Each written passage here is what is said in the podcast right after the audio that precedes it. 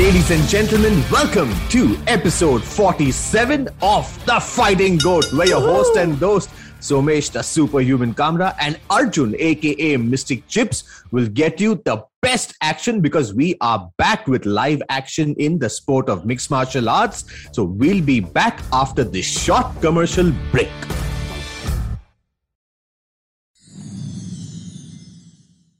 Ladies and gentlemen, welcome back to the Fighting Goat. Somesh, the superhuman Kamra, and Arjun, aka Mystic Chips, are back, and we have had our first event of 2022 which was on January 16.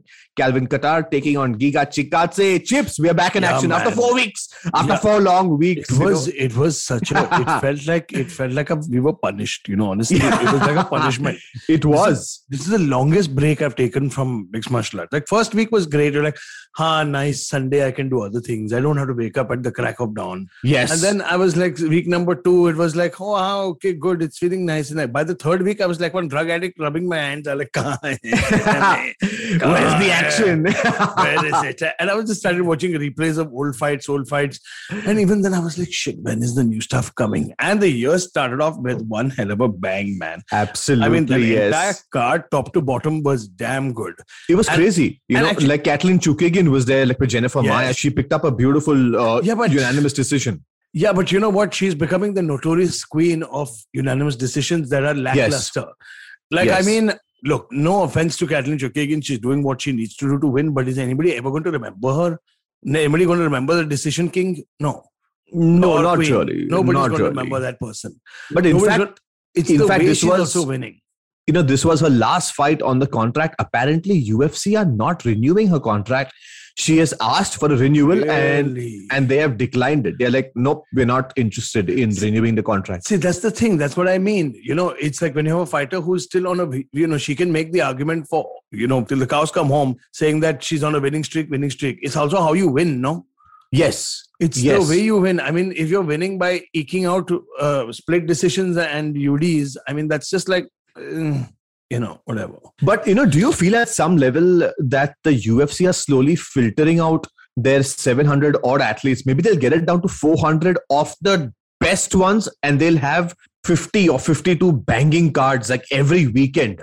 No, I think they're also, you know, Katlyn Chookagian is not young anymore. Plus, Correct. every week on the Dana White Contender Series, you can can you you can't even imagine the amount of applicants these guys get. Correct. Correct. so there's always fresh talent coming out. Exactly, they're constantly the machine is churning. no? So there's always people. There are always people coming from somewhere.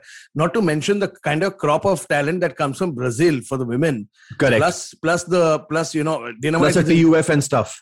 TUF, Dana White Contender Series, you know, normal transfers. Then of course conversations with you know with Shannon Knapp at uh, Invicta Yes. to see who the new imports or exports would be.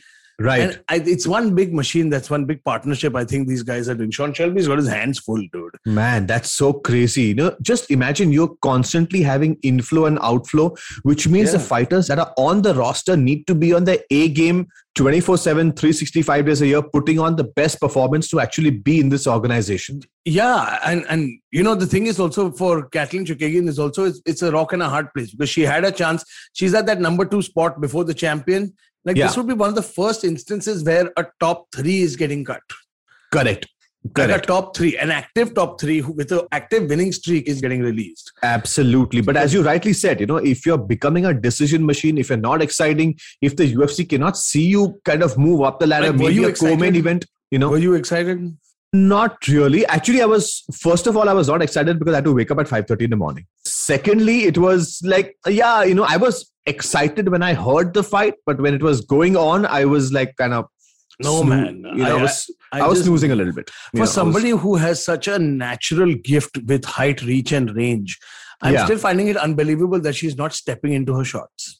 correct, correct. She's still a little tentative and she's still. But I don't know, understand. It, you know, she it did everything. It could also be because of the extreme amount of time that she spends on the mats. And you know, we know that some of the BJJ guys who don't want to get hit tend to behave in a certain manner and they do not kind of you know land in their shots you know see like someone like francis Ngannou clearly knows he's he's going to go in for the kill either he's going to Yeah. die or he's Yeah. going to kill but with some of these bjj guys you know the ones that don't like to get hit Yeah, but guys like see, we saw a lot of guys like that in the world. We used to see guys like Damian Maia and Werdum who Yeah. did enough of the striking to bring it down. Use Correct. trips, get in the clinch, close the distance. Correct. But she was happy just jabbing. Correct. Correct. I mean, and not even like a stinging GSP or JDS type jab, which you know knocked their opponents back and you know you know carved holes through their skull. But, Correct. It's more of this pop, pop, pop, pop, pop kind Yeah, of jabs, you know. Yeah, I mean, if you look at the end of the fight, you're like, okay, good fight, but But thank God it's over. yeah, but on, 15 minutes, my God. well, eh, but speaking of 15 minutes, what about Brandon Royval, who was back in the winning column? Jesus. Now that is the strategy. So that is the strategy that Chookagian could have adopted. Yes. What Bontorin did. yes. Just enough striking, and the minute he got a chance, he took it to the ground. he took it down. Yes, yes, yes, absolutely, absolutely. You know, Brandon Royval, obviously, you know, one of the top guys out there who's proven that he is of that Mexican blood and he's going to go in for the kill. But the main event of the evening is what we want to speak about. It's Calvin Kattar, ranked number four in the featherweight division, who took on ranked number eight, Giga Chikadze. So can actually So- can Giga Chikadze come in as the hype train? The topic that we're going to be speaking about today. Now, before we get to our topic of the hype train, it's just to make everybody understand a little bit of context about what we're talking about. Giga Chikadze is this Georgian kickboxer who came in with this Yeah. massive hype. Like a massive hype. Hype is normal. When you play cricket, you play any sport, hype comes Correct. in when you start winning. Correct. And and he's you know he's talented, he's fast, he's brutal, he's heavy. Eight He's fight win streak. So eight fight win streak. So I would say hype is justified. You're coming in. And the last guy he beat was Edson Barboza. So right, your confidence is at an all-time high. skyrocket. But this is where a lot of legends have fallen as well. Where Yeah. their bravado and their confidence has led to them getting beat disastrously. I mean, him, okay, I understand. Be confident, dude. Whatever. It's part of the sport. And you can do whatever you want. But the thing is that calling out Volkanovski, fine. You want a title shot, go for it. But in hindsight, I'm kind of happy he didn't get the title shot because can you imagine what the champ would have done? would have mauled him, would have killed him. Dude, Calvin Kattar mauled him. What would the champ have done? You know, and Champ would have finished him. and can you imagine that there is Max Holloway, Brian Ortega hanging in the wings out there, and Giga Chikadze, who obviously you know is on an eight fight win streak. He showed his caliber. He showed all the skills to really climb up the ladder. Is confidently calling out the champ, saying, "Yeah, you know, I mean, I'm good. That I mean, you know, I don't mind running over Calvin Kattar, but what I'm looking at is Alex Volkanovski next. And I was like, dude, does this guy have it in him? Maybe he does because he was talking fluently and he's you know, finished off his opponents in you- in the past. Do you remember there there was a reply tweet from Alexander Volkanovski after uh, Giga tried to step in on short notice? Alex said, Hey there, champ, you got a great, bright future, but you've got a big target number. You're number eight. You still have to deal with the number five in front of you Correct. before you get to number one. So he's like, Why don't you deal with the problem that you have in front of you? And then Giga said, Yeah, it's cool. I wouldn't want to fight me either. And I was like, Okay, that's funny. I like it. That's funny. I that's a nice one. That's That's, a that's one. a nice one. Yeah. Yeah, but at the end of the day, we saw what happened. I mean, Calvin Kattar, a little backstory on him, has not been active for the last year and a half or so. Was Yeah. due to a fight with Max Holloway that took place in 2021, 2020 or 2020, early 2021.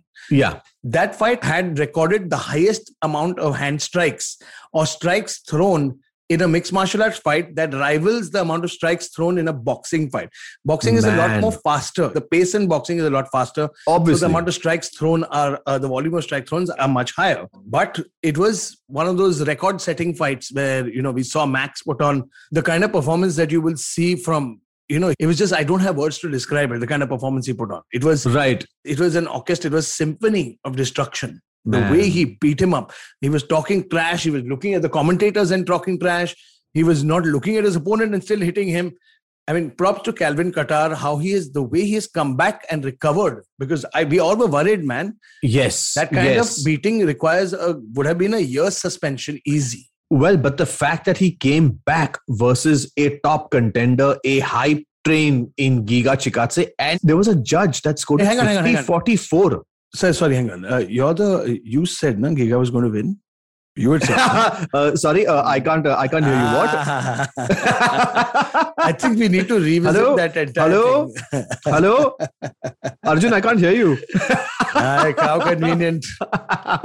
well, there was one judge that scored it 50-44, Man, that's which means one round was a 10-8 round in the entire five rounds. One was could a have 10-8 round. easily could have been. And the other judges clearly scored it 50 45. So Yeah, yeah. it was an eye opener. It was an eye opener. And- You know, where class is always classy. I mean, no matter what Max did to Calvin Kattar shows how good Max Holloway is. But You- man, the but know top five in the UFC The- are The thing is, the thing is that after in defeat, Calvin Kattar didn't say a word. He went straight back to the drawing board. He knew he got he had gotten outclassed and embarrassed. Yeah. He knew it. He didn't say a word to anybody. He just went back to the drawing board and we saw the improvements and the changes he's absolutely He's yes. looking like he's looking sharp, he's looking creative, he's looking like an animal. But Giga, it's a lot of people and a lot of fans online were turned off by what he said. He was like, Oh, you know, you caught me on my bad day. I would have beaten you nine out of 10 times. Now, That's a horrible thing to say. You it's- know it's why? a sore loser statement, you know? you know, when Calvin Kattar lost versus Max Holloway, as you rightly said, he just went back to the drawing board. He worked on himself. He came back after a year plus, and he showed what he's really made of. Exactly. Now, Giga Chikadze, even in the post-fight conference, was saying, as you rightly said, that oh, I would have beaten him nine out of ten times. It's a, it's a very sore loser kind of. It's like Aldo. It's like imagine Aldo versus Connor. Connor knocked Yeah. him out in 45 seconds. I, I can understand Aldo saying that. Yeah, Yes, that was a flash Yeah. knockout. You lost in 45 seconds. yeah, Dude, you got beaten up for 25 minutes in every conceivable fashion. You were Oh gassed after the second round. You were your strikes are not coming. The Giga kick shut down from the second round onwards. absolutely. I'm not mocking anybody, but at the same time, I'm just saying that you know it's not. You don't talk trash when you got hammered for Correct. 25 minutes. Correct. Hammered means there was not even a moment where you looked like you were kind of winning the fight. Correct. Correct. There was not even that moment where he was in it, to be honest. You know, But his So- hardest shots were absorbed by Calvin like it was nothing. man you know it just goes to show that if you're humble and you're just working on what you have to do results results and results you know you can Yeah. you can talk your mouth through you can be a conor mcgregor you can earn all the money but But that's why there's only one Conor McGregor because even he though he talked, he still got it done. correct he still he still delivered what he had to you know Exactly. When you used to But- say knockout round number two, he got it done. That's why Correct. it was called Mystic Mac. correct and that's why you're called mystic chips Because I have won again. And I said it would be a decision. I would oh say it would be a decision. god oh I need my to somebody god. needs to start, guys. Everybody hearing me, just start putting money on me, man. I'm telling you. just start putting money. oh god i love this i love this. No, but apart from this, in the entire world of uh, you know, in the entire world of mixed martial arts, which is you know been coming out, it's been a long break for a lot of people. Yeah, A lot of people have been working. The world of boxing has been enjoying itself. World of MMA has been enjoying itself. We have a very big looming question that's coming from a lot of people who have written to us on TFG on our Instagram page. yeah Is that what's going to happen in the following week? And for that, I keep oh my people, god what's going to happen in the following week? What is the status of the heavyweight division? What is the status of everything? And to you guys, I say you'll have to wait till the end of the show because right now we're going to go into a quick commercial break where we come back and talk about, well, the hype trains in MMA and boxing and whether they worked out or didn't. But to find out more, stay tuned. You've been listening to uh, Somesh Kamra and Mystic Chips only on The Fighting Goat.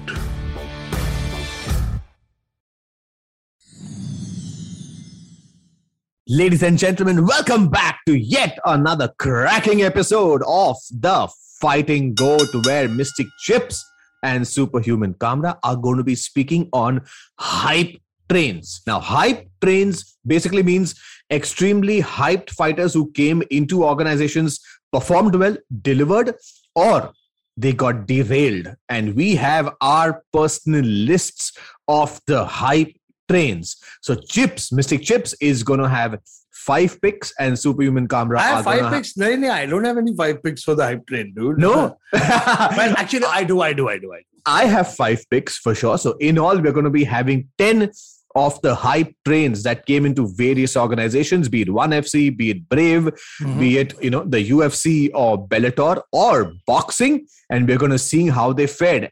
Please, ladies and gentlemen, join in. Let us know who are the hype trains according to you, Yeah. and we would be giving you some exciting fighting goat merchandise. You know, I'm pretty sure I've left a couple of people off the list, but there are, you know, hype trains just to make everybody understand, clarify better, are the surges of talent that have come into any organization, whether it's cricket, Yes. whether it's that. I'm not talking about longevity. If after five years you can't call somebody a hype train, then Correct. the hype is justified. Correct. If somebody's winning, the hype is justified. But we call it for that period of time when somebody steps in.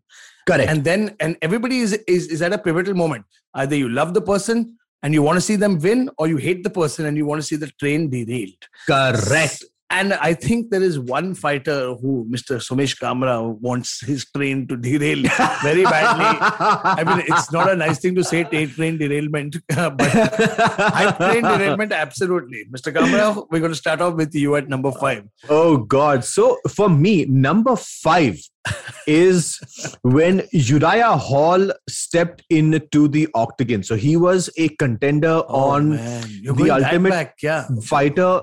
You know, see, because he's still an active fighter on the roster. Mhm. So, you know, he was a cast and crew of TUF, which is the Ultimate Fighter season 17. Mm. And he had this moment where he had a spinning knockout. So he had a spinning heel knockout in TUF, and Dana was like, wow, Dude, you know, that was horrendous. You that- know, this guy is like the next Anderson Silva. Yes. So he was positioned and propositioned to be the next Anderson Silva. And he was signed on by the UFC because, you know, he looked good. This black guy, six pack, tough, lean guy. You know, he's flexible. He can throw his legs here and there.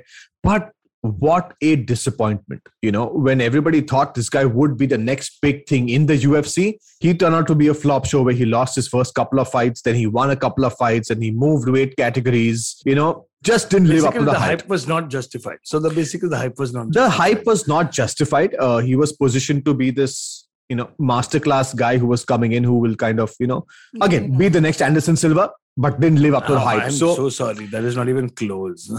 so for me, number five is Uriah Hall. okay, for me, number five is um has been uh, Giga Chikadze actually. Oh, Because, Giga uh, Chikadze. Wow, wow, he wow. he- he's had such a great run in the UFC. He had eight fights, but a lot of people criticized him, saying that he wasn't facing top level competition.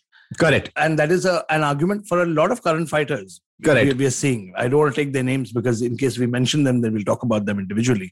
Yeah. Uh, so Giga came in with an eight fight win streak, had a lot of heat behind him, had been winning some good fights. The only notable name I would say has he had taken on was uh, Edson Barboza.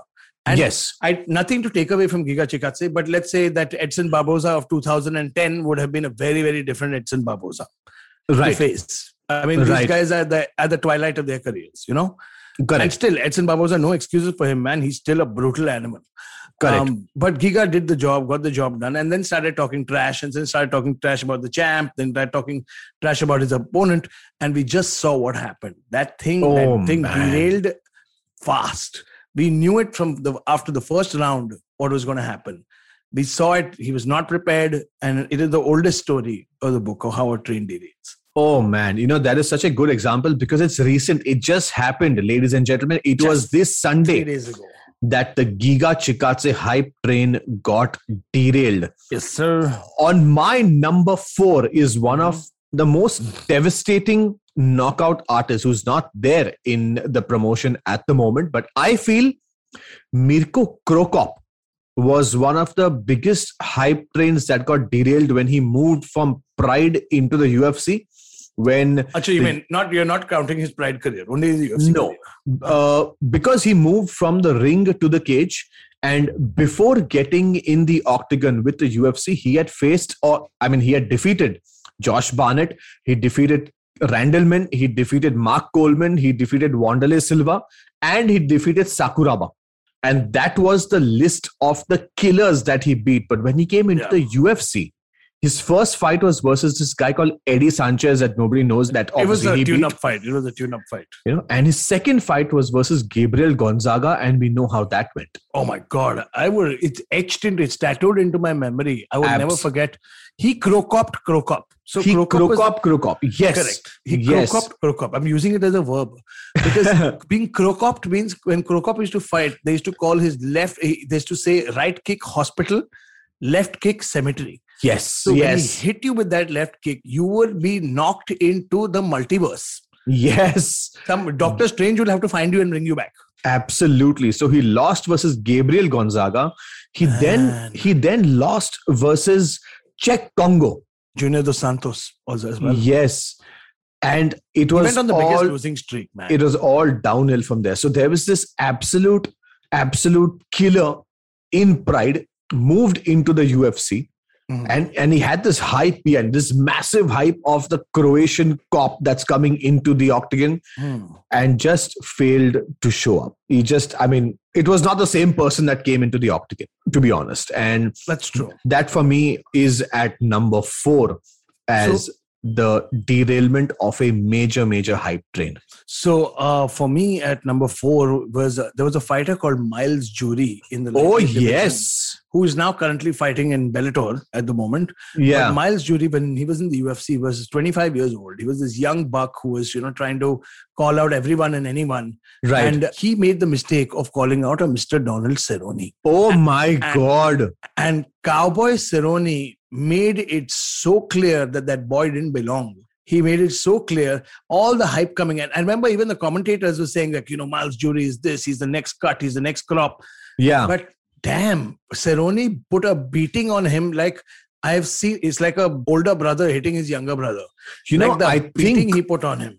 I think this was a signature combination where No, no, no. the- That was against Al Iaquinta. No, no. This was the fight where Myles Jury at the end of the third round, Donald Cerrone was so pissed off. He Oh, he was- went on kicking him. That one. just kicked him so hard. He was Oh screaming my at him, God. saying that, "Oh, talk all the shit now." He's like, "I don't care if my shins break," and he was smacking, Oh was my God. hammering Myles Jury, and Myles Jury couldn't do anything. His hands were on his back, and he he was his hands on his head, trying to get Cerrone into his guard. And Cerrone is like, "I don't need to get into my guard. I'll just whip you from here." Oh my God. And literally after that, we did not hear a peep from Myles Jury. Absolutely. I don't know it when, was who he fought next. When he got released, he was relegated to the undercard. I it was know. over and done with, to be honest. It was, was- That train derailed quickly and swiftly. absolutely, absolutely. Oh my god. That you know, that's such a good pick because it kind of was not in my mind, you know, because you always think of the top guys that derailed, but Myles Jury is such a good pick. Myles Jury. You know, crazy, crazy. But we've got crazy. some good fun picks of, of hype trains that have succeeded. So Right, at right. number three, what do you got, Mr. Cameron? Well, I am actually talking about the hype trains that have derailed because I have a few names in that list. Okay, I'm going to talk about uh, the, some of the ones that succeeded as well. Right. So number three for me is Super Sage Northcutt. Oh my God. I remember Super Sage Northcutt. So- he was, the fans used to call him the new Dana White prospect. Absolutely. So Super Sage Northcutt is like this karate built kid. He's made for Hollywood, to be honest. no, He's- he has he has Tiger Shroff's body. yeah. So so he's he's so so so aesthetically good looking, and he has a spike hair, blonde guy, Correct. good good jawline, and as you rightly said, you know, he's like the Tiger Shroff. He could of, be an extra in a boy band also. Huh? Absolutely, you know, he can. You know, I want it that no, way. No, I, so, Street Boys mein nahi, but do. but yeah, but Super Saiyan's not cut for me is at number three because this guy came in from you know uh, the Contender series, hyped, hyped as always. The flashy kicks, he was jumping here and there. It was almost like Tiger Shroff in this movie called War he was. But- or any movie of Tiger Shroff. Correct, but oh my god! I mean, no movie he- can define Tiger Shroff's jumps, dude. He can jump in any movie. Absolutely, absolutely, he can Yeah. you know do do what he likes. dude. It's his But oh my god, you know he, man, now I'm thinking and- of Tiger Shroff jumping around. but yeah, let's get back to Super Sage Northcutt. He Yeah. only had his his inaugural UFC debut fight as a victory, and it Who all it? went downhill from there. I don't I don't remember the name, but I know that he kind of won his first Huh. uh, UFC fight, and post that, it's just been downhill. And the amount of opportunities he actually got to prove his talent, and after a while, even even Dana White can't do much. You know, they they had to they had to release him. He went down to one championship and got his cheekbone, his orbital bone Yeah, cracked in that. his first No, no. fight. That was Dream. It was Glory Kickboxing, I think. No, it wasn't one. Are you sure? It was? Hundred percent. It was in one championship where that brutal right cracked. No, no, no. Uh, I think Somesh, that was in the ring. It was in the ring. Then that's not that's not one. It happened in a ring. I Huh. think it was in Glory Kickboxing. I think it was. I think it was. He, he didn't One go to champ. one yet. He didn't go to one. He didn't go to one. No. Okay. Okay. No, so I you think it was in a Glory Kickboxing where he was taking on a very very high level uh high level kickboxer, French Okay. kickboxer. Okay. and he got he all all that he needed one punch to land, and that one punch broke the side of his face. Oh my god, that was so so so brutal. I just cannot get over that. You know, that still kind of rings a bell in my head. And the way he got knocked out was unreal. It was unreal. You know, oh. Oh no, my I mean, god! that was the uh, quintessential end of that train. The hype train, I don't know. It, it was uh, Sage Northcutt is a very good pick because I remember him.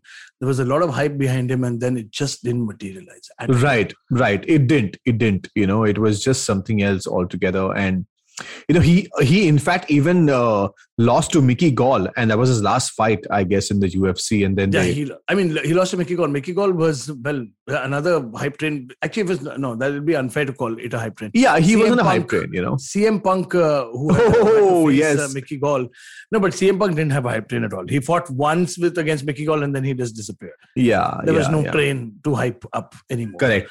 But uh, coming Sorry. to my number three pick is one of the most favorite fighters um, that Mr. Kamra's of Mr. Oh, Kamra's sorry. life. I just checked. So it was in one championship only. really, I'm Yeah. sorry, I made a mistake. Then I, I Yeah. remember being it. I remember it being in a ring.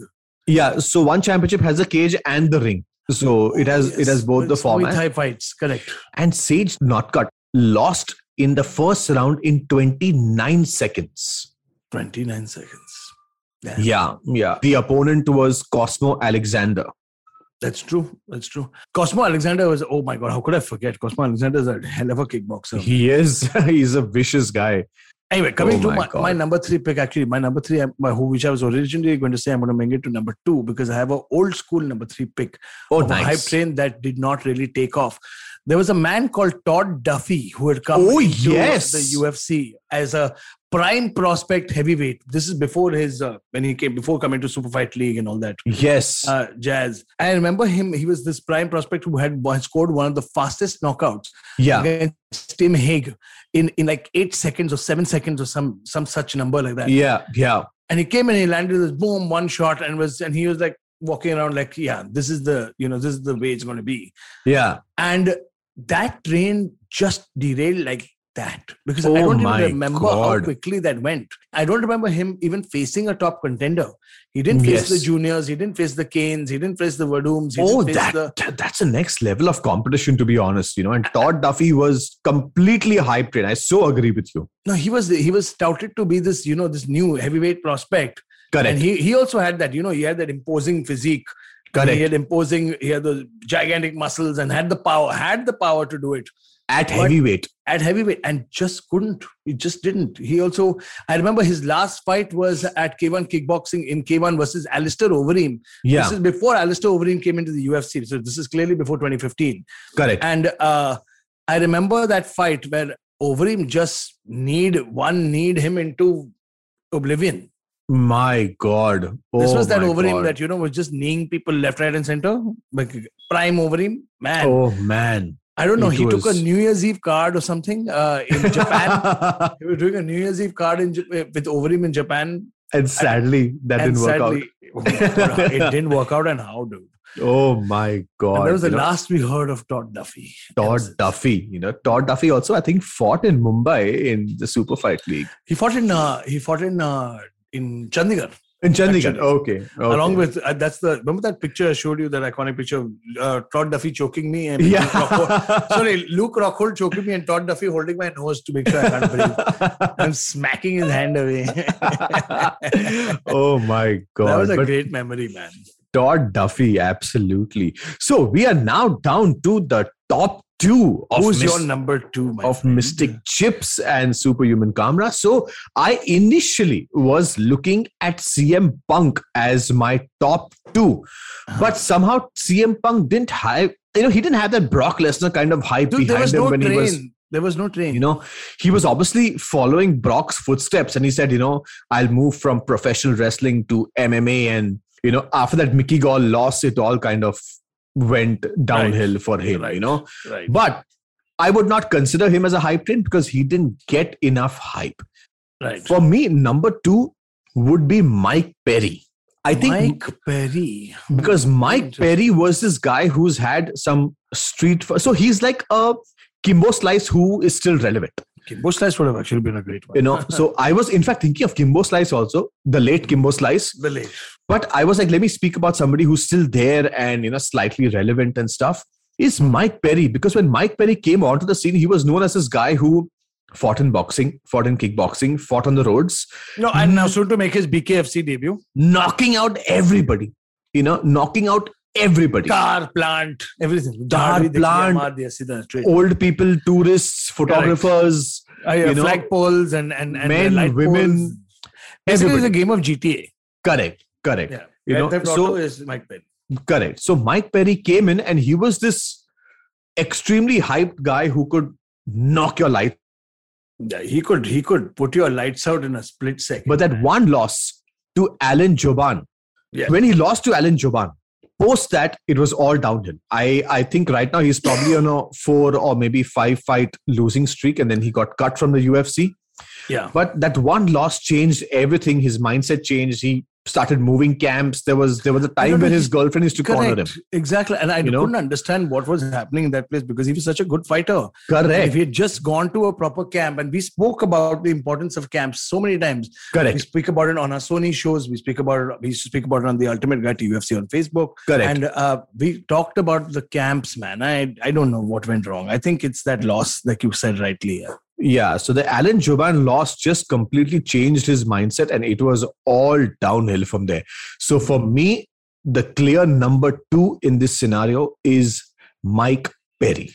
That's a good one. Mike Perry is a very good pick. But I'm going to go a little on a happier tone. I'm going to go up in now. I'm now. I've said three negative. I'm going to say do two positive now. Okay. Streaks that have really, really come out. I would say at number two was another heavyweight who came in with the hype of the world was Brock Lesnar. He came in oh my God. so much hype. But the funny thing is that even though in his loss to Frank Mir, his Yeah. train didn't derail. He Yes. he was like, okay, yeah, you caught me. It was more of a. Remember when we interviewed uh, Steve Mazzagatti, yeah. and when Steve Mazzagatti made it so clear, like he still, people still came up to him and said, you know what, like you fed up. But Correct. Steve was doing his job. The Correct. shots to the back of the head are illegal, especially from a heavyweight like Brock Lesnar. Those Correct. two hammer fists to the back of your head, you'll have two concussions per shot. Absolutely. And he was right in setting it up because Brock was looking like he was going to pummel Frank Mir. But the way Brock came back, his Yeah. in his consequent fights against Heath Herring, his he won the belt against Randy Couture. His hype train continued, continued, continued, continued. He became a two-time champion. Uh, sorry, it's not called two-time. When you've lost and then you regain it, then it becomes two-time. But Correct. he defended his belt twice. yes. He defended And his belt twice. Yes, once was against uh, uh, Frank Mir, and then the second time was against Shane Carwin. Shane Carwin. Only then to lose to uh, Cain Velasquez then Velasquez, retire yeah. from the sport altogether. Yeah. So I would call that Brock's hype train was justified because he came in Absolutely. as a WWE superstar who had a high-end wrestling pedigree, who, had, who was an NCAA Division One wrestler. But the way he, you know, we, we so much we talk about chaining wrestling into into MMA. yeah. Brock was one of the first few heavyweights that chained that. Apart from Mark the Hammer Coleman, Yeah. you saw Brock was one of the fastest heavyweights we ever saw.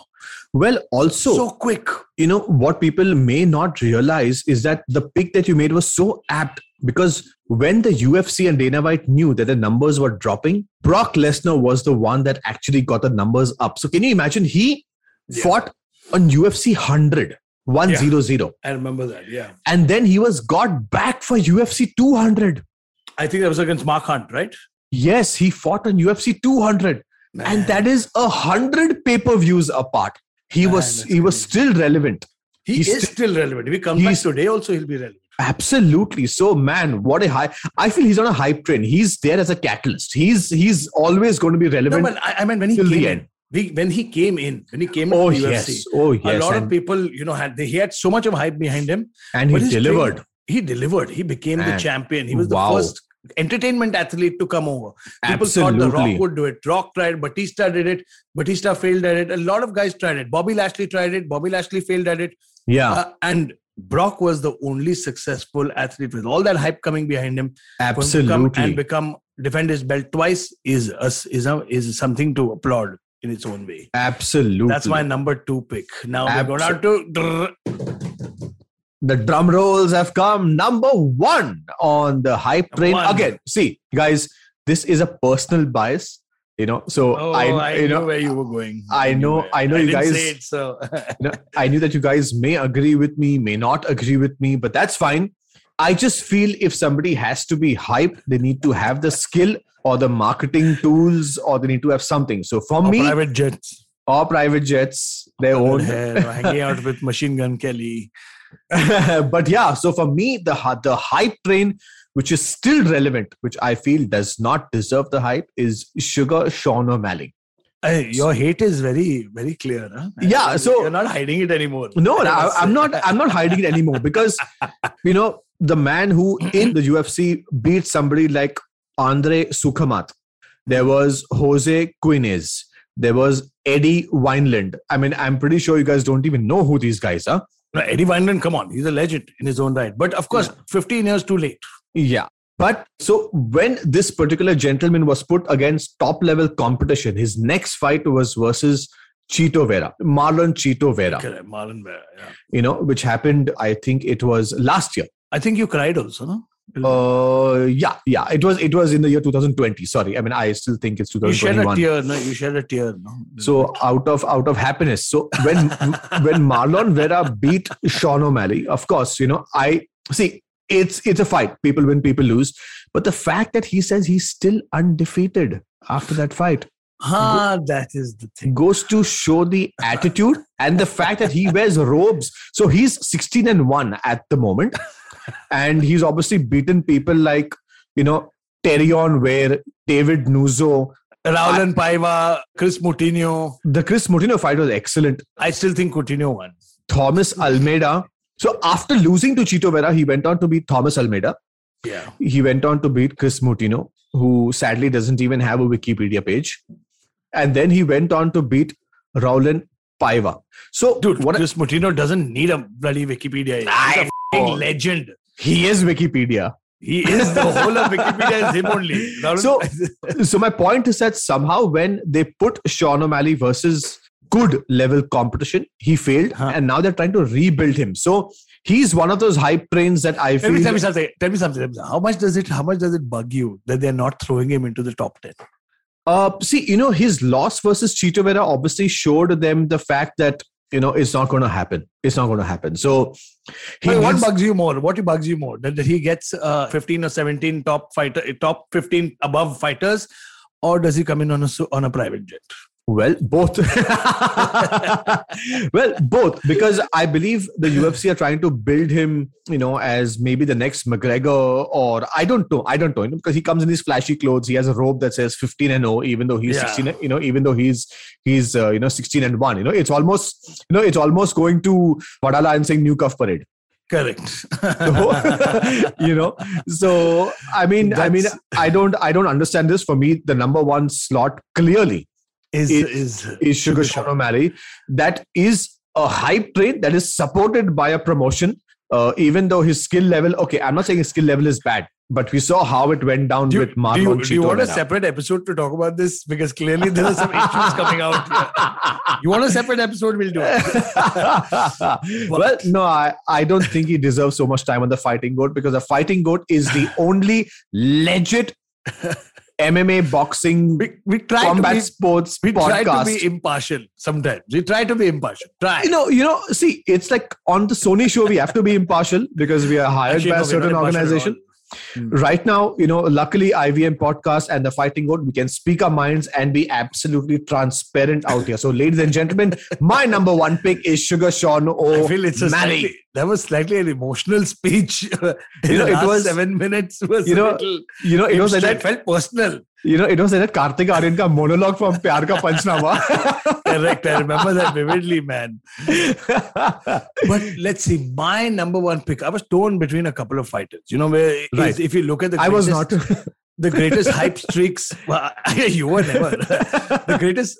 You know, but the thing is, calling Anderson Silva hype was never. He was never needed hype. He was just that great to begin with. no, he just lived up to the hype. Correct. So- and even guys like Aldo, there's no hype train. There was no Yeah. train. Yeah. But somebody who was a polarizing figure who had love and hate throughout his hype train journey was the notorious Conor McGregor. Oh, That train yes, was yes, that hype train got was so out there was so out there so out there. The guy was taking on every challenge. I got to give him props man. A lot of people gave him a lot of gas saying that oh he fought dennis Siver. yeah, then he stepped in against chad mendes on short notice when he was supposed to fight rda for, Yeah. uh, rafael dos anjos for the belt. He Yeah. stepped in against and we saw that you know the thing is that i'm not going to this is not a story about train derailment this is a, somebody who lived up to the hype despite losing you know a lot of guys a lot of guys a lot of people think that just because you lose your train is derailed it's Yeah. also an attitude to losing it's an attitude to winning it's an attitude Correct. of how you deal with it correct. and Conor, he took on he took on Nate Diaz in 10 days notice and Nate shocked the freaking world yes, that day. Conor was had to stay off the internet boards for a while because But you know, in the post-fight conference, he did say that yes, I have lost. He acknowledged the fact, yes and and and he said, and he said, "I'll just come back." And you know, I have a take on this. So after you're done, I I actually have a few segments on Yeah, this particular be- because you know that is such a beautiful pick because Conor McGregor not only was a hype train, exactly. I I personally feel he carried the UFC from But- where they were to 4.2 billion but dollars. but see that's where that's that's see, that's the point that I was I was I was getting at. It's his hype that grew. The legend grew. yeah, and it's it's what he became over the years it's Right. what he became he was he was not born this talking brash talking businessman yeah, it started when he i remember it started when he said he's like the the fighting irish are coming over fighting yeah, irish are coming over that entire he started a movement so that hype was solidified it was justified. Whether in win loss or draw it doesn't matter anymore. Conor mcgregor's hype will always exist. It's absolutely. like 10 years from now it's like it's like in if you give you a simple example for guys who don't follow mma it's like calling the rock back to wwe that's what they do. Because Man. his hype is so huge. Correct. his fandom and stardom is so huge that the hype will never die. Will- Well- people will still be excited to see the rock Well, also what he does outside the cage is also very, very important. You know, the fact that he drives these flashy cars, you know, he's doing donations, he has a whiskey he's got a mac life it's called a mac life yes, yes, you know. got some uh, 200 million followers so I completely agree with, you know, the hype train onto, you know, And then Maybe- to become to become the two-time two division champ, to become a two division champ, to Yeah. break his leg and want to come back and compete, to Yeah. want to fight that way, you know, is that he's got that hunger despite having all the money. He's got the hunger. So it's such an interesting. It, it's it was when I was thinking of the hype trains. I was like, you know, that was one train which people wanted him to lose so badly for so many Yeah. years. Yeah, he kept proving them wrong. When he lost, he actually gained more fans in loss yeah, than in yeah, his victories. When he lost to Absolutely. Nate Diaz and came back, a lot of fans started respecting him, saying, you know what? Shit, this guy put in the work. Well, also what happened in that entire situation when he lost to Nate Diaz the first time, it was his coach who told him, you know, so coach John Kavanagh told him, listen, let's just go back to lightweight. Let us compete and let us just try and get that belt. And he was, no, I have to avenge that loss and it's going to be at 170. Dana White, Sean Shelby, his own coach, his own management said, let's go down to lightweight. And he said, no, it's going to be at 170. He made his team believe in him and he came back and he won. Um, uh, by one point. No, see, he won. He won. You know, uh, close call, what, whatever that may be. But I can't help it. I'm a Diaz fan. you know, I mean, me too. You know, I'm I'm a huge Diaz fan. But at the end of the day, when we see the records, that he came back and he won in a weight category where he, He did, he wasn't that comfortable at that point of time. He did. He did. You know, And So It was so very- beautiful. it was actually a very, very great career. And the career is not over yet. We might see him come back and face off against who knows Charles Oliveira this year. Who knows? Yeah, we yeah, never we know. never know. We never know. We never But- know. But also, you know, one very interesting aspect about Conor Yes. McGregor, you know, since I work with the UFC very closely and, you know, in my visits there, you know, when we have a team meeting and stuff like that, Mm. the top brass of the UFC Hmm. respect McGregor to a level where they've actually told me now this is all backdoor conversations which I'm going to be revealing here. They've actually Hmm. told me that this guy genuinely doesn't care who he fights. He said he will step up for the company on two days' notice, two hours' notice, two weeks' notice, And he said he literally doesn't care if he's fighting in 145, 55, 170, 185. He will go up to any weight category as long as it's the co-main event or the main event. And some He's fighters are step in. taking two two years to decide. Some fighters are still taking two years to decide. I'm not going to say who. You know who it is. I'm not say who. Well, yeah. two, two years. I, I remember. I remember Anderson Silva used to jump up on a weekend saying, Yeah. "Yeah, I'll just come to a light heavyweight and knock somebody out." Yeah. And he did that to James Irvin. He did that to Forrest Griffin. He did that to. Uh, oh my God, I'm forgetting. Anderson Well, he- knockouts. That means the old age is happening. Well, he faced DC and DC couldn't take him down. And dude, DC took him down, but DC couldn't do anything out of. He was still locked in half guard. Yes. DC, in fact, in the third round, he hurt DC with a body kick. Correct. He had hurt him enough for DC to be worried. Correct. And that was a short notice fight. I think seven days, 10 days or Yeah, something I on those like, lines. You I, know? I mean, like, and props to DC also for doing it. And that's what I'm saying. It's it's this, you know, Conor McGregor's hype was is is now has changed into a legend. Yeah. No longer the oh, Yeah. hype. He's now become the legend that is Conor Yeah. McGregor. Absolutely. That being said, has been an awesome conversation with Mr. Kamra. We've had our picks. We've put out the hype trains. We maybe have missed a couple of names. We might be wrong about a few things, but that's an invitation for you to join the conversation. Get in on the ground floor with us on our social media platforms, on IVM Podcasts, at IVM Podcasts on Instagram. And guys, keep watching. We're coming back for our final segment when we discuss UFC 270, the heavyweights clash.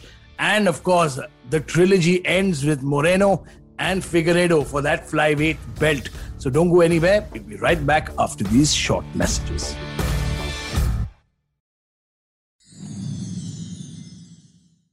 Ladies and gentlemen, welcome back to the Fighting Goat, where Mystic Chips and Superhuman Kamra just spoke about the hype trains in MMA, good or bad. We spoke. We have Hey, you given... had a you had a 10 minute emotional segment also. I was like I was like shit dude I, I was joking earlier I mean ऐसा भड़ास निकल निकलता हुआ मैंने देखा ही नहीं सालों में Well, but speaking about hype trains, good or bad, we are going to speak on UFC 270, Yes, which is happening this Sunday, the 23rd of What's the card? What's the card? Tell us It's, the card. it's happening on 23rd what is January. the card? Catch it only on Sony 10 1, But 2, uh, guys, guys, 3. guys, but it's so depressing that because of COVID, we would have been opening the show at Yes! 7.30 in the morning for the 8.30 a.m. card. We would have had a one-hour pre-show and a one-hour post-show. And it is such a tragedy that we are not going to be in the studio for the UFC 270 card. And but that being said, Hmm. please join us at 12 p.m. on Sunday for our we are doing a special post-show wrap-up of UFC 270 on my Instagram profile where Mr. Kamra will join us. So that is a live Q&A session, a live discussion for half an hour where you guys can come in and ask us your questions live. And we will entertain each and every one of you. Absolutely. So on TV, you don't get to speak to us. You can only write to Yeah. us via Twitter. But we are doing an Insta live on 23rd of January at 12 Oh, I forgot to say p.m. 23rd January. huh? Yeah, 23rd January, you can log on to Mystic Chips on Instagram. I will be there live. It's going to be 12 o'clock on 23rd January, right after UFC 270, which is happening in Anaheim, California. Guys, All right, let's go to the fight card now. Come on. the come fight on, card on, as on, of now that is released it's only four fights i think they may Mhm. add one more it's a four fight card at the moment where Cody Stamann is taking on saeed Nurga, nurmagomedov Hey, is that Khabib's brother? i think he's his cousin Okay. michael pereira is taking on andre Fialho Michel Pereira. Michel Pereira. The co-main event in the flyweight division is the trilogy between the Mexican Brandon Moreno and the Brazilian Deiveson Figueiredo. My God, it's going to be a war. I saw the pictures of Deiveson Figueiredo. He's He looking looking- insane. He's looking in great shape. Let's not count him out, boss. No, let's Deiveson Figueiredo, the God of War, is coming back.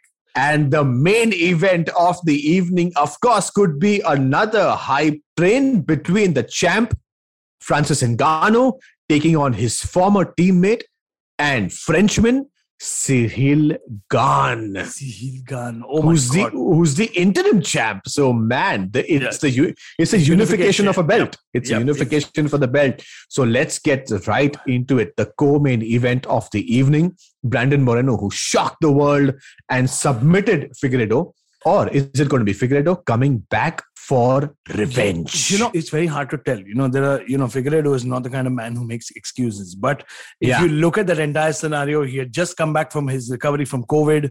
yeah, He was not in the best shape. He looked sluggish. He did not look like the Deiveson Figueiredo that we saw in the first fight. right. But you can see he's taken, he's taken, he's found a new strength and conditioning coach. He's found a new dietitian. Yeah. His new diet. We saw his shape, man. He looks smaller. He's looking sharper. He's looking quicker. He looks so light. He looks stocked. He's stacked. He's very ripped. Correct. He's full of muscle, but he's looking like he's made weight. I think he's looking like he's now embraced that flyweight. Well, Remember, I I used to joke around saying that yes. I want to see Figueiredo on a scale on the day of the fight. Yeah, he's probably at welterweight. He's probably at 165. Easy, easy. yeah, yeah. And I think he's looking, he's looking like he's settling. Remember when even guys like Aldo, when guys like Khabib, they took a couple of years to settle into a weight class. Yes. Yes. They took Aldo had trouble making weight at 145 for a while. right. Uh, and now he fights at 135. now he fights at 135. It's all about nutrition and you know and exercise.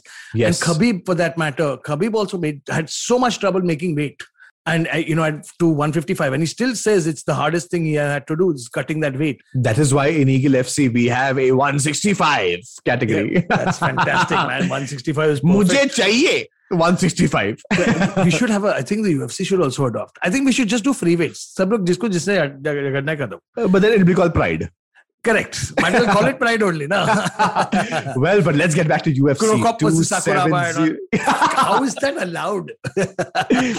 In Well- what universe? but yeah, but Figueiredo, you know, UFC 270, Figueiredo is oh looking Oh insane.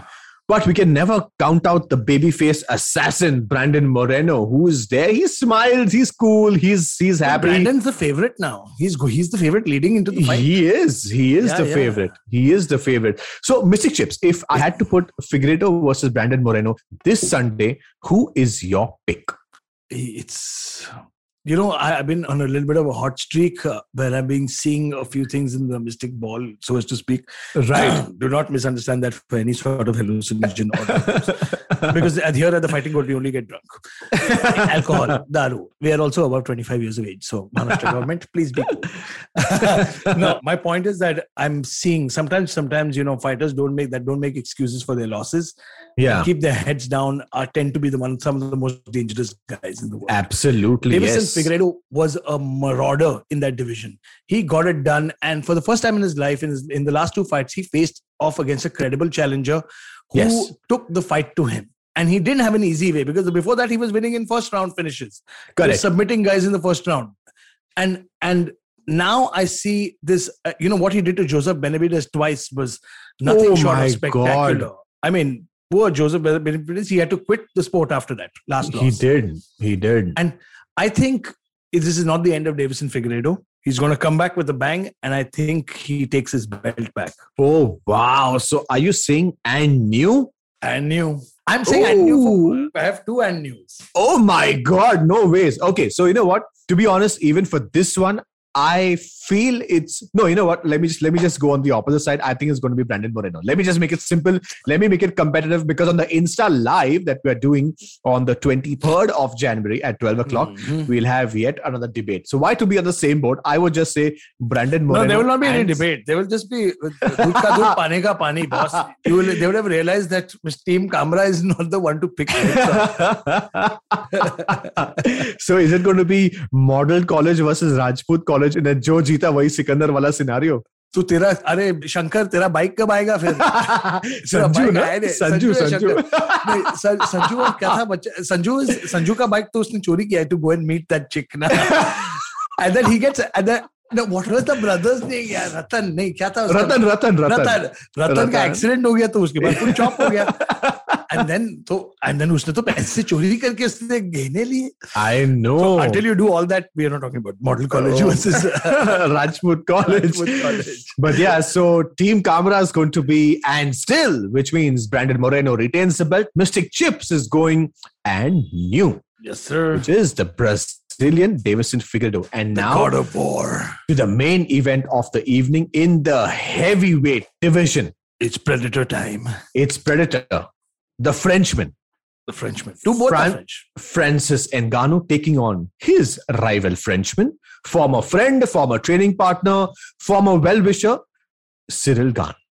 You know, I, I love how the way people say people are now referring to him as a former well-wisher because there was this there was this uh, Instagram clip that I saw of Francis Ngannou walking past Yeah. Gane and his team. Yeah. And considering that they were friends for so long, I don't know what has gone down in the last few months in terms Yeah. of the bad blood getting so bad that he didn't even look at them. He just walked on past and everybody else stopped in to say hi to Cyril Gane. And, he, and Cyril Gane's looking at Francis saying like, Arey, मैंने ऐसा क्या बोला कि that you're not even looking at me anymore. Correct. And I correct. think I think this is this is I think these are all mind games that maybe Francis Ngannou is playing. Maybe Right. these are strategies. And the thing is that both these men have been very secretive about what they're doing in their training camps. Well, you know, did we also see this when Usman was facing Burns and Burns thought he'll have a friend standing there, but Usman came in with the heat? Yeah, but the thing is that Usman is the difference between Usman and Burns was that Burns had, you know, Burns as good as a fighter as he is, there was a level disparity. Yes. In this contest racing, we, we typically have a slugger versus a technician matchup because Correct. Francis Ngannou has all the power in the world. If he can touch you, he will knock your head off. Absolutely. And Cyril Gane is this next generation, high level kickboxer, well rounded mixed martial artist, composed, calm, has a gas tank, has great cardio. And he brings, he's been proving that every fight. So it's going to be a very interesting fight to see. Wow. So, in fact, it's also Francis Ngannou who clearly said in an interview that when he walked past Cyril Gane, he has no issues with Cyril Gane. It's the coach that he has an issue with. Cyril Gane's and Francis Oh. Ngannou's former coach, who was also there, he said he's had a lot of issues with him and he didn't guide him correctly and blah, blah, blah, blah, But- blah. Don't And- you feel? Don't you feel that Ngannou is also having a lot of issues with the brass, the management? He's been Well, very vocal about. Been very vocal about his uh, financial situation. Now, don't get us wrong. It's not like Francis Ngannou is out going and buying whatever he wants. It's his money. He can do what the hell he wants. Yeah. But he's using it for humanitarian purposes. He came back money to his village. Yes. Still yes. has he's you know has running developmental programs there, which is a very noble thing to do. And you know, knowing Dana White, he'll probably help him support him doing that Correct. he will support because a lot of fighters that want to do philanthropic work, like how uh, Dustin Poirier has his charity, Correct. Francis Ngannou wants to help his neighborhood, and I'm guaranteed that the UFC would help them out in any way that they can. Well, absolutely, yes. But you know what's happening right now is I personally feel there are some of these fighters who get carried away. And when I say carried away, I'm also looking at the fact that you know the boxers are calling out Francis Ngannou, Logan Paul, Jake That's Paul. Tyson Fury, man. Uh, you know? Tyson Fury is calling him out, saying, "Will I'll fight you in four ounce gloves, in MMA gloves." Correct. And and I'm just like, come on. I mean, you know, You know? Francis is not. He's not a. How old is Francis Ngannou right now, man? And is he what? I think he's in his early 30s. I'm I'm not I'm not very sure. I Oh, can- he's in his early thirties. Okay, Yeah. I was, I was, I thought he was. If he was in his late twenties, that makes sense because you know a couple of boxing fights and you can retire. correct. And but the thing is that Francis has all the tools to be a good champion. Oh, he's 35. Sorry, I just checked. He's 35. Ah, see, herein lies the interesting part now. At Correct. 35 years of age, and now with his last fight up on his contract, Yeah. it depends on the manner in which he wins or loses. Also, Oh, well, Cyril, going to well, dictate- well, Cyril Gane is 31. So yeah, but big difference, man. 31, Yeah. 35. I do I have to tell you the difference, dude. Come on. Yeah, When you were th- when you turned 35, I couldn't barely bend down. yeah. When I was 31, I was doing cartwheels. It's a funny situation here because now he's on his last contract. It depends now. If it's going to be, if Francis Ngannou wins, he becomes and then leaves, he's in a commanding position for that money. Well, see, I completely agree. But do you think Francis Ngannou's team has also kind of flirted with the idea of one boxing match, maybe $10 million versus half a million in a UFC fight? No, that is exactly what he's looking at. He's looking at that big payday, which is fair, man. It's fair. Guys like Woodley went and looked looked for it after their careers. Right. You know what? Why don't we appreciate the fact that this man is doing it in his prime? Maybe he doesn't want to Absolutely, wait till maybe he doesn't want to wait till he's been knocked out a few times. Well, absolutely, yes. Absolutely, yes. So, this is a beautiful background for all the listeners about the main event that's coming Yeah. up UFC 270, Francis Ngannou versus Cyril Gane. But before all of that, Mystic Chips, what is your pick? And new. Cyril Oh! Fourth round stoppage. Fourth round stoppage. Oh, really? That's a bold prediction. Cyril Gane is the new champ, according to Mystic Mac. I, again, am going to be going on the opposite boat. I think Francis Ngannou keeps his belt. However, I think he would leave the UFC after this and look on to greener pastures, maybe one or two boxing fights, and then he calls it a career. Because then he goes Maybe. back to his village in Cameroon and does charity work. That is what I feel will happen.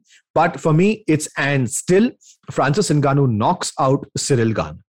But ladies and gentlemen, if you want to win some awesome, awesome, awesome fighting goat merchandise, please make your picks, tag us, hashtag us on all social media platforms. My Instagram ID is somesh.kamra and on Twitter it's somesh underscore kamra. Mystic Chips, what are yours? So on Instagram, I'm at Arjun Chips, and on Twitter, I'm at the Mystic Chips. So guys, tag us, hashtag us, tag IVM Studios for, your chance to win some awesome merchandise and also get into the conversation. So, ladies and gentlemen, that is it from the hosts of the Fighting Goat. We'll see you same time next week only on ivmpodcast.com. Before that, stay safe, get the jab if you haven't got your second dose as yet, get the booster, wear your mask, be safe, and take care of yourself. We'll see you next week, same time, same place, only on the Fighting Goat.